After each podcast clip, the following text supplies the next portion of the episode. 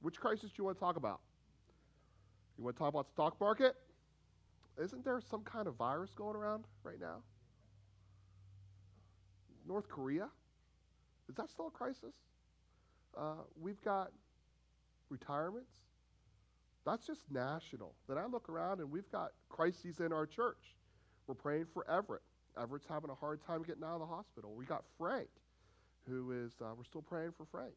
We've got Harold in a crisis, and, I, and that's just some. We've got Erica's dad, who we're still praying for. We've got all these crises happening. There's never a shortage of crises in our life. And what happens is there's a couple different ways to handle the crisis. And so today we want to know and we want to learn from the example of Daniel.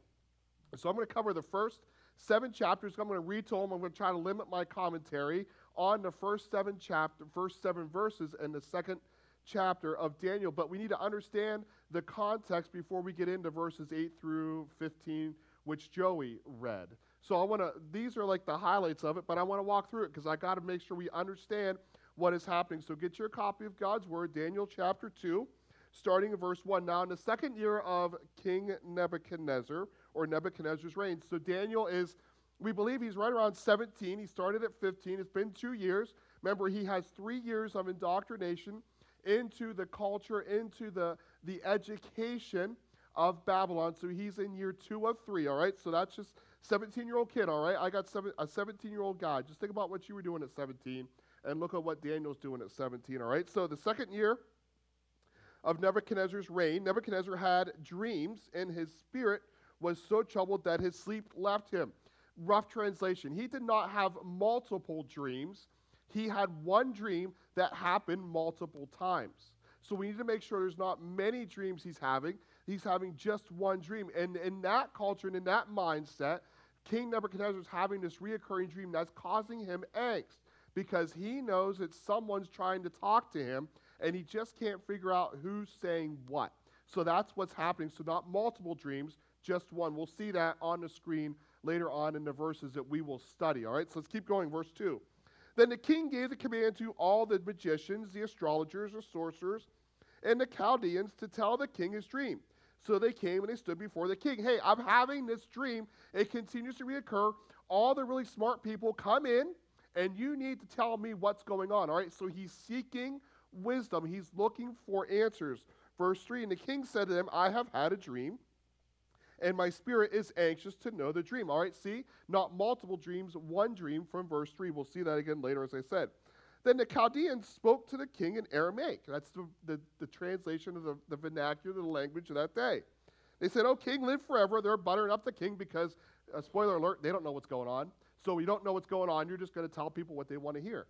Welcome to politics of 2020.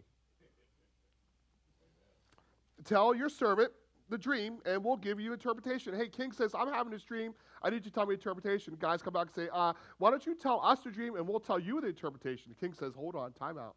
That's not going to fly. Verse 5 The king answered and said to the Chaldeans, My decision is firm. I've made up my mind. If you do not make known the dream to me and its interpretation, then you shall be cut into pieces, and your house shall be burned into ash and heap. Hey, you're not only going to tell me the interpretation, you're going to tell me the dream so that I know you're not just blowing smoke. Because the king's having his dream. All these wise men who know that they don't know are coming in. They're saying, hey, tell us a dream and we'll just tell you something. And you, people tell you all, they tell you things all the time, don't they? Oh, tell me what's going on and I'll give you a solution to it. The king says, no, I want the dream. And then I'm going to be able to, to trust the interpretation. And if you can't do this, I'm going to tear you limb for limb. And this isn't like a, oh, I'm going to be really angry. He's going to rip them apart literally, in every sense of the word. He will decapitate these men if they cannot come to an understanding. Is this a crisis they're in? Yeah. Kind of puts our crises in a little bit bigger, different of a box, doesn't it? Verse 6. However, if you tell me the dream and its interpretation, you receive from me the gifts, rewards, and great honor. Therefore, tell me the dream and its interpretation. Hey, you have one of two choices. Don't tell me the dream and die, or tell me the dream and you'll have all kinds of great riches here on earth. They answered again, the wise men in verse 7. They said, Let the king tell his servants the dreams, and we will give you interpretation. Hey, king, you got to tell me what we need to know so I can tell you what you think you want to hear. I, I'm not, this, we might as well just put this right on the internet because this is what's going on today. This crisis is happening. Verse 8 the king said, I know for certain that you are gaining time because you see that my decision is firm. Hey, y'all are stalling. Tell me what I want to know. Tell me what I need to hear and tell me now. This is the king. This isn't like some little wishy washy person that's the, the, the towel scrubber. I need to know, and I need to know now. I'm the king, make it happen, or you will not be here for dinner. Verse 9. If then you do not make the dream known to me, there is only one decree for you. Hey, tell me the dream and its interpretation, or here's what's going to happen, verse 9b. For you have agreed to speaking lies and corrupt words before me till the time has changed. Therefore, tell me the dream, and I shall know that you can give me its interpretation. Hey, I'm having a dream. I need to know the interpretation. Tell me the dream. If not, I know you're blowing smoke. Everything before me, I know that you're blowing smoke. So you're going to die because you've been lying to me. I'm the king. This is a, you see the crisis that we're in? I don't want to make light of it. This is a serious crisis that we are in, that Daniel is in. The Chaldeans answer the king. So you see this, this back and forth going on. The Chaldeans the wise men answered the king, and they said to him, There's not a man on earth who could tell the king's matter.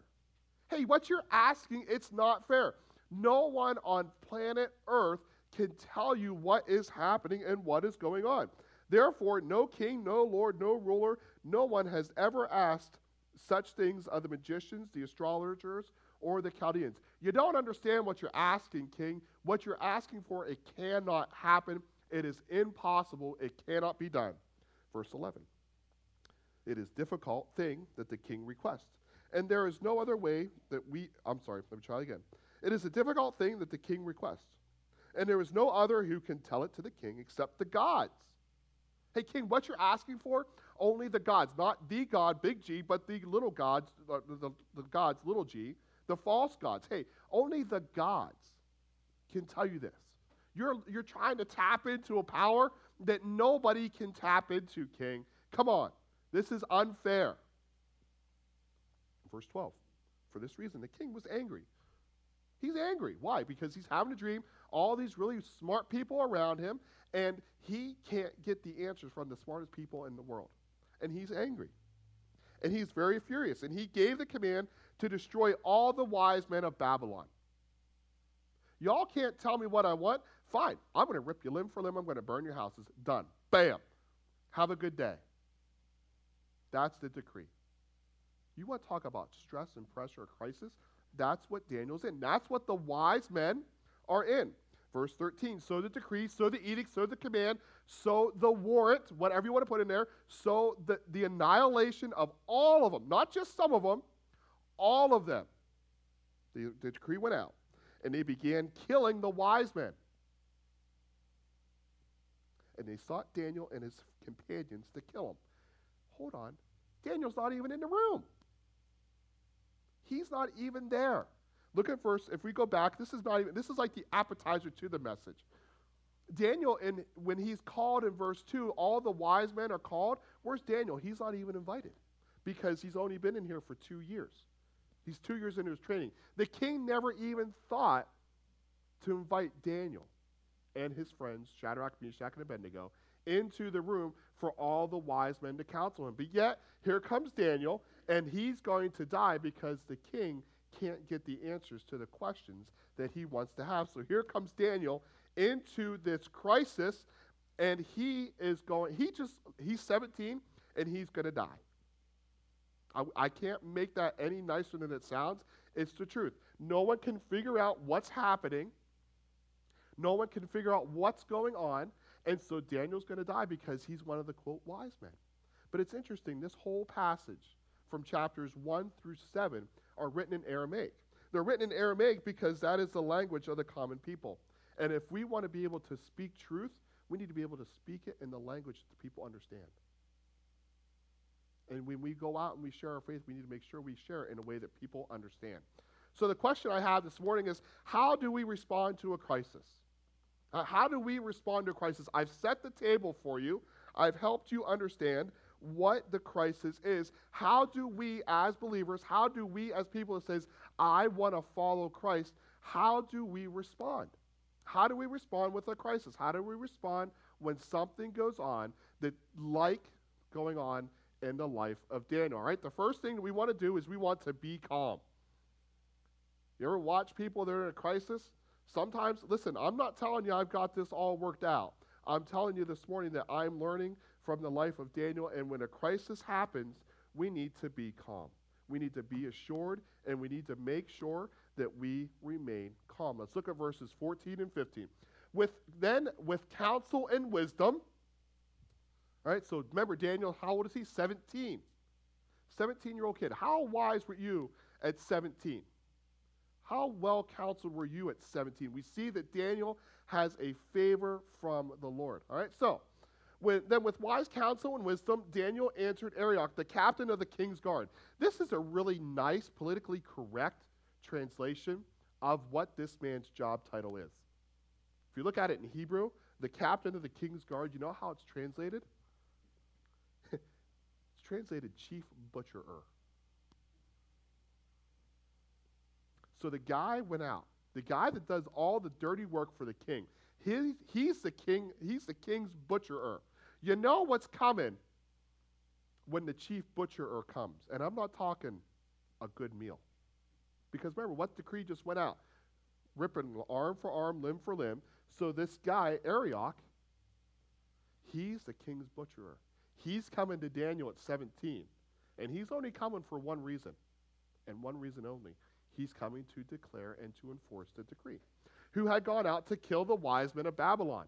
It's like the person, and if you work in a big company, you got the HR guy or gal. Their only job is to fire people. And if you ever hear that hear that knock on your door, and you look up, you go, "Oh no, it's you." You know, you might as well just get your box ready to go. Here comes Daniel sitting in his room. Here comes a knock on the door. Who is it? It's Arioch. Oh man, it's the chief butcherer. This cannot be good. It's 17. Sorry. He answered and said to Arioch, the king's captain. Guy comes in, knocks on the door. Hey, why is the decree from the king so urgent? Daniel doesn't even know what's going on.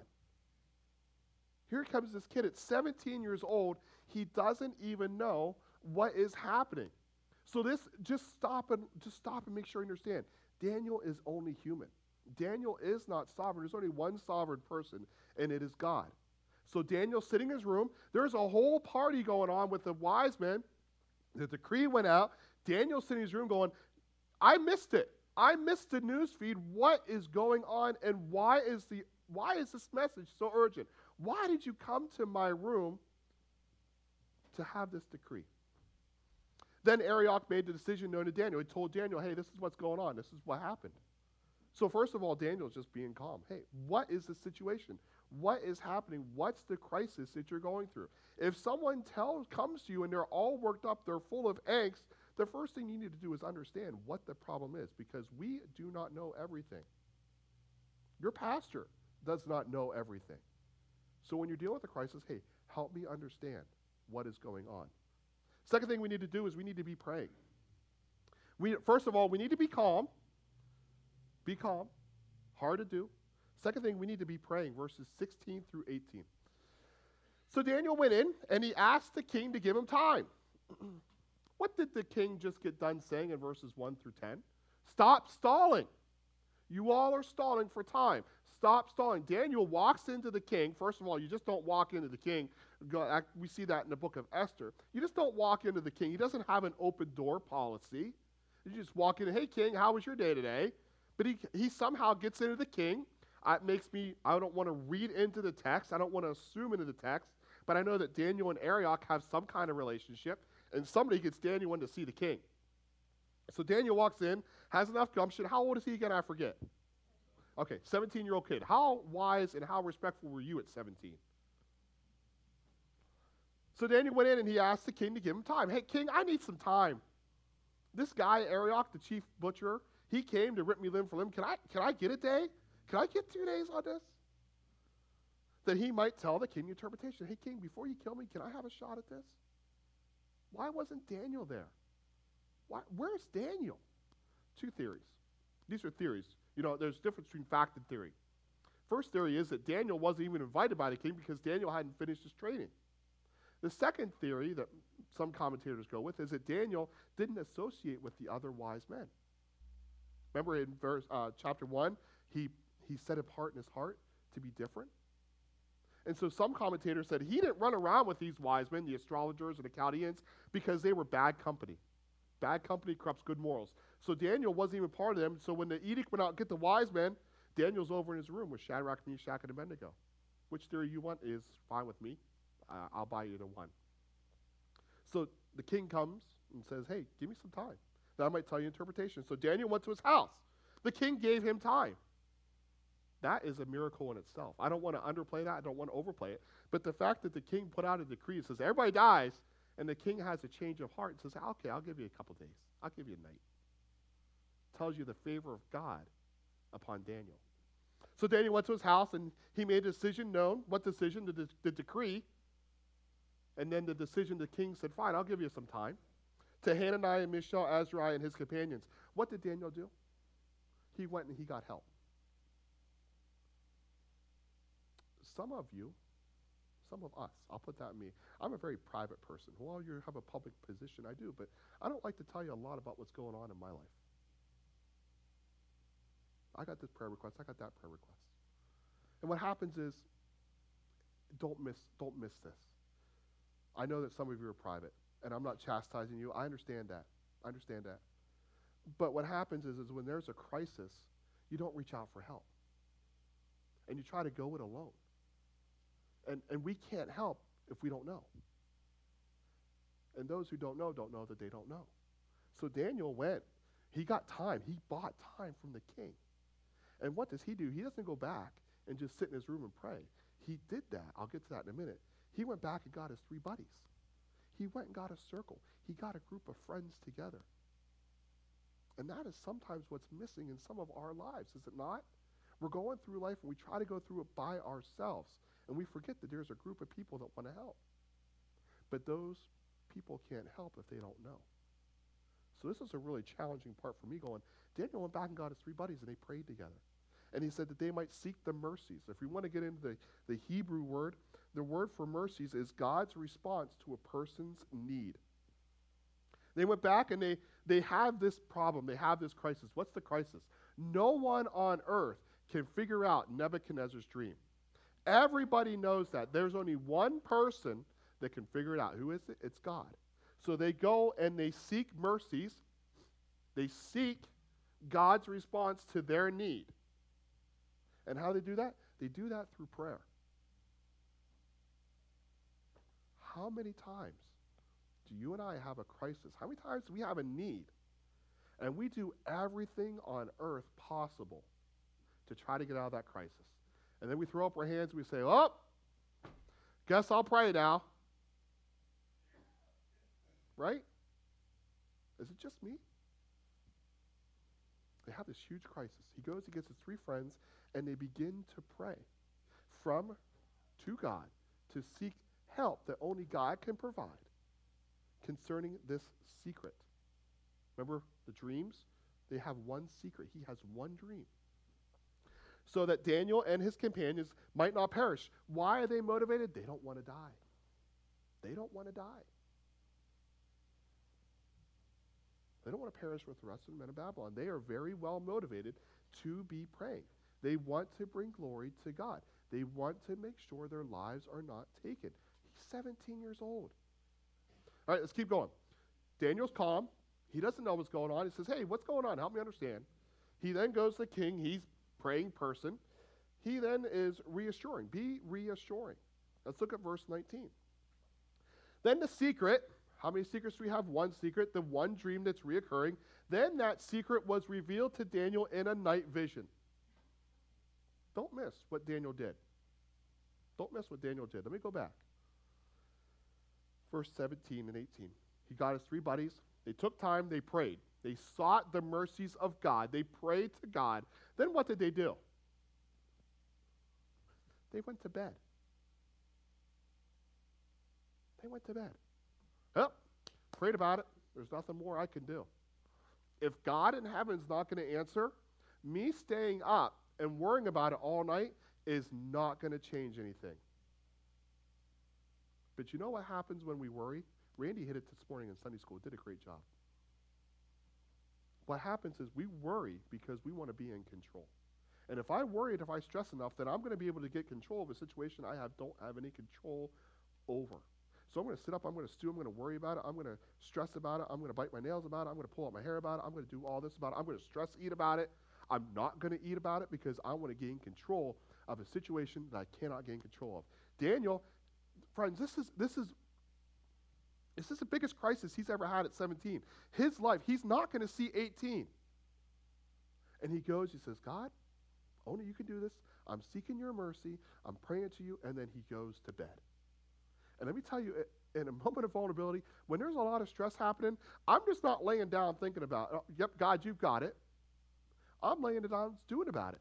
Well, if, if he says this, and I'm going to say this, and he'll say this, and he'll say this, and this could happen, this could happen, this could happen, and I go down the road. I go down What If Alley. And I'm just not talking about, I take a little detour. I'm talking, I go the whole way.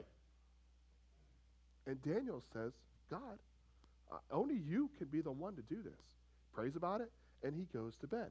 And God answers his prayer in a night vision. Don't miss that. Don't miss that. He is reassured. So Daniel blessed the God of heaven.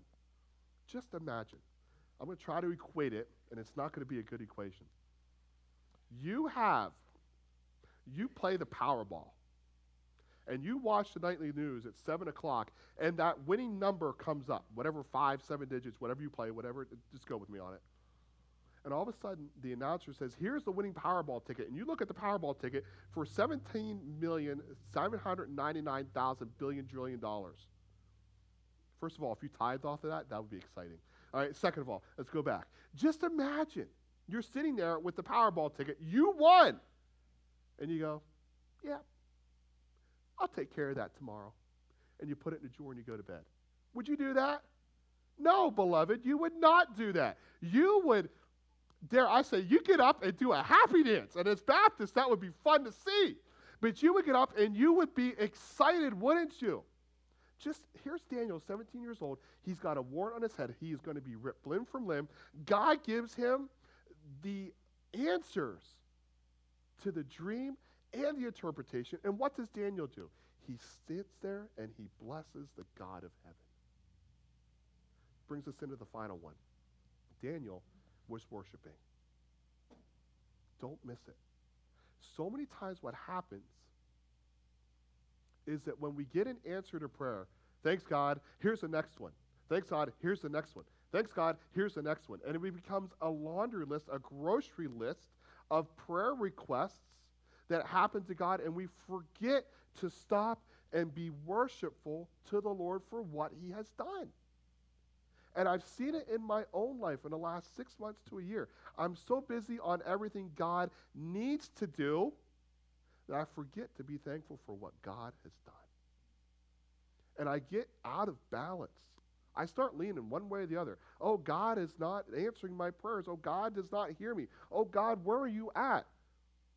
Daniel stops and he blesses the Lord. Look at verse 20. He's sitting here. He's sitting here with the answer that the king has, and Daniel hasn't left the room. Just imagine if you had the cure for cancer, you would be running out. I've got it. Not in, a, not in a way to elevate yourself, just because you can save the lives of hundreds and thousands of people. Daniel, 17 year old kid, he's got the answer. He hasn't left his room, he hasn't left his bed because he's not done worshiping God. Look at verses 20 through 23. Daniel answered. God spoke to him in a dream, spoke to him in a vision as he was sleeping.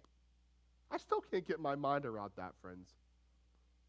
He went to bed and slept with a warrant on his head that he was going to be killed. I, how can you sleep like that? That's one of my questions. So Daniel responded. He said, Blessed be the name of the God forever.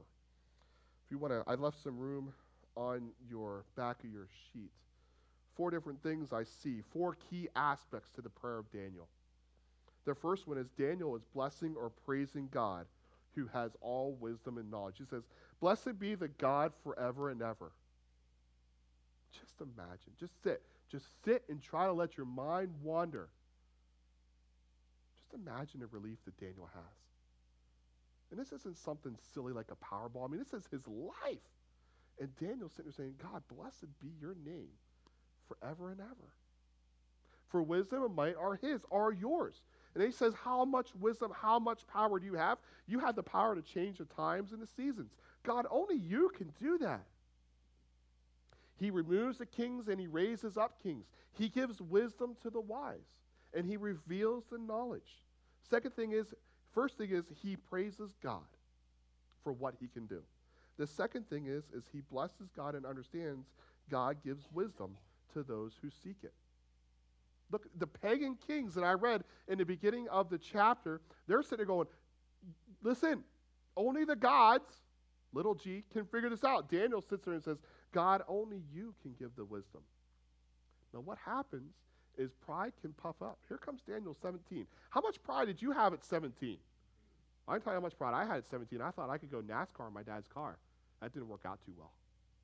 I didn't have that wisdom. Daniel says, I don't have that pride. He says, God, you give the wisdom to the wise men and the knowledge to those who have understanding. God gets the proper. When good things happen, did God get the credit in your life? Oh, I was just really, Daniel, I was really, really smart.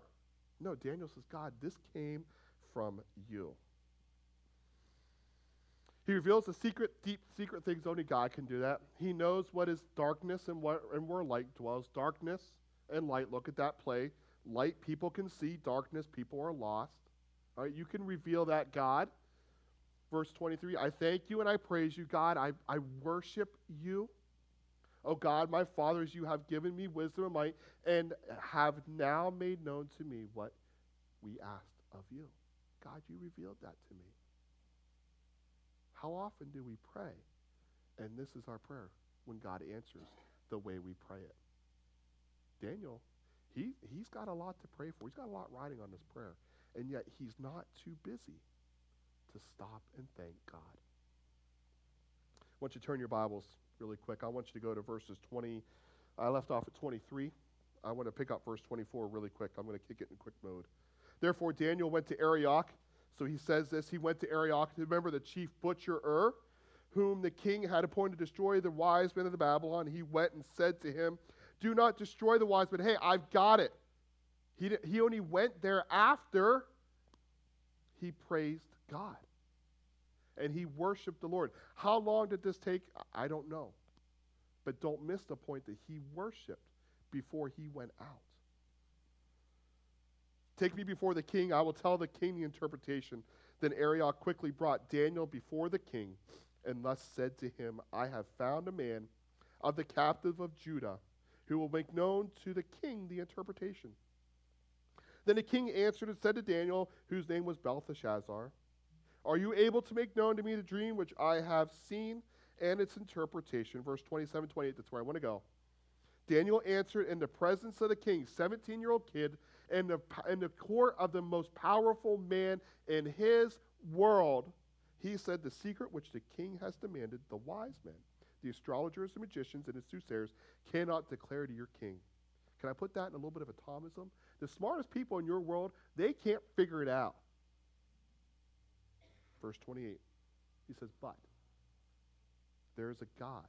Notice the difference, not God's little g. There is the God, big G, in heaven who reveals the secret. Who's getting the glory? Is Daniel getting the glory? No, he's pushing it. He, Daniel's the conduit. He's the pointer that says there's a God in heaven who told us the secret that he has made known to King Nebuchadnezzar that will in the later days your dream and your vision of your head upon your bed were this. And he goes in the rest of the chapter and he tells the king the dream. He tells the king the interpretation. But before he does that, he says, Don't you miss this. It's not me, it's God. And God gets the glory because Daniel sat and he worshiped. Which one do you need to work on?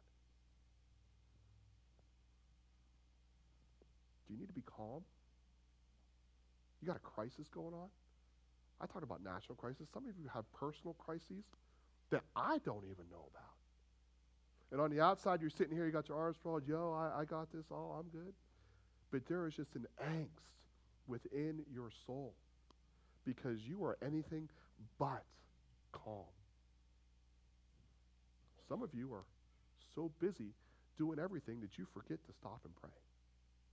When a crisis comes, you do everything you can with your hands except for fold them and go to the God of heaven. Some of you are living in un you're not living in, in assurance. Daniel uh, Daniel knows that God's got him. Daniel knows he has the favor of chapter 1, last week's message. He sits here and goes, There is a God in heaven. He's got this figured out. Is Daniel not doing anything? No, he's doing something, but he sits there and goes, I've prayed about it. I've been calm about it. I've talked to the guy who knows, who's the only one that can fix the problem. I might as well go to bed. Friends, I'm not there yet. I'm sorry. God might need my stress to help him get moving. I don't want that to be sacrilegious.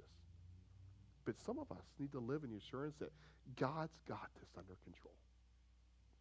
And then the final thing is sometimes we get so busy we forget to stop and worship God for all that he has done. This 17 year old guy, Jude, Jude's age, sits there and goes, I got the answer. But hold on, God. Before I go to the chief butcherer who's at my door, let me stop and praise you. Which one do you need to work on? Calming, praying, assured, or worshipful? Let's close in a word of prayer. As, as I pray, how can I pray for you? Is there anybody here this morning says, Tom, would you pray for me that I would be calm because there is there is a lot going on. I need to pray. I, I need you to pray for me that I'd be calm in spirit. Is there anybody here this morning? I see that. Thank you. One hand. Is there anybody here that says, Tom, would you pray for me? Because I need to be a person of prayer first and not a person of prayer last. Would you pray for me for that? One hand. Thank you. Two hands. I see that. Three. Thank you. Is there anybody here this morning that says, Tom, would you pray for me? Because I, I can't go to sleep because I'm too busy stressed about it. I need to live in assurance. Would you pray for me this morning? One hand, two hands, three hands, four. Thank you. Is there anybody here this morning that says, Tom, would you pray for me? Because I'm okay in the top three, but I need to stop and be worshipful for God for what He has done. Would you pray for me for that? See that one hand, two hands. Lord, I thank you for the life of Daniel. He's a 17 year old guy. And we learned so much for him and how he deals with the crisis. Lord, I pray that you would help us to be men and women that men and women that follow you that are living in a in a foreign world and we have the opportunity to speak truth. Lord, help us to be people that are calm.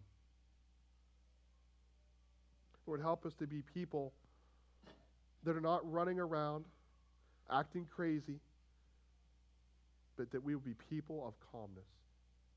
Lord, I pray for those that says that they be prayerful. And Lord, I don't know if it's human nature, I don't know if it's a main nature, I don't know if it's American nature.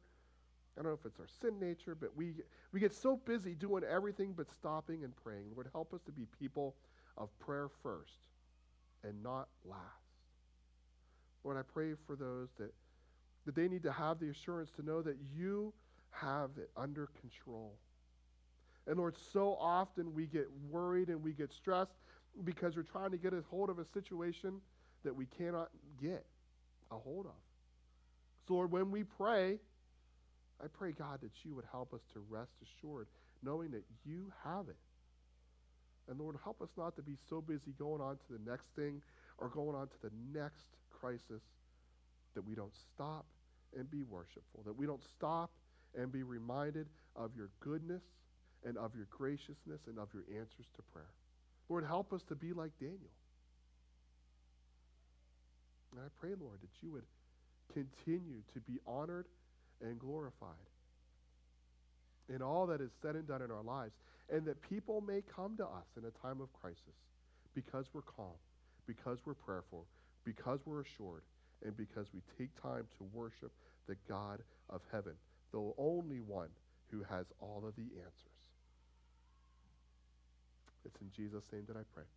Amen.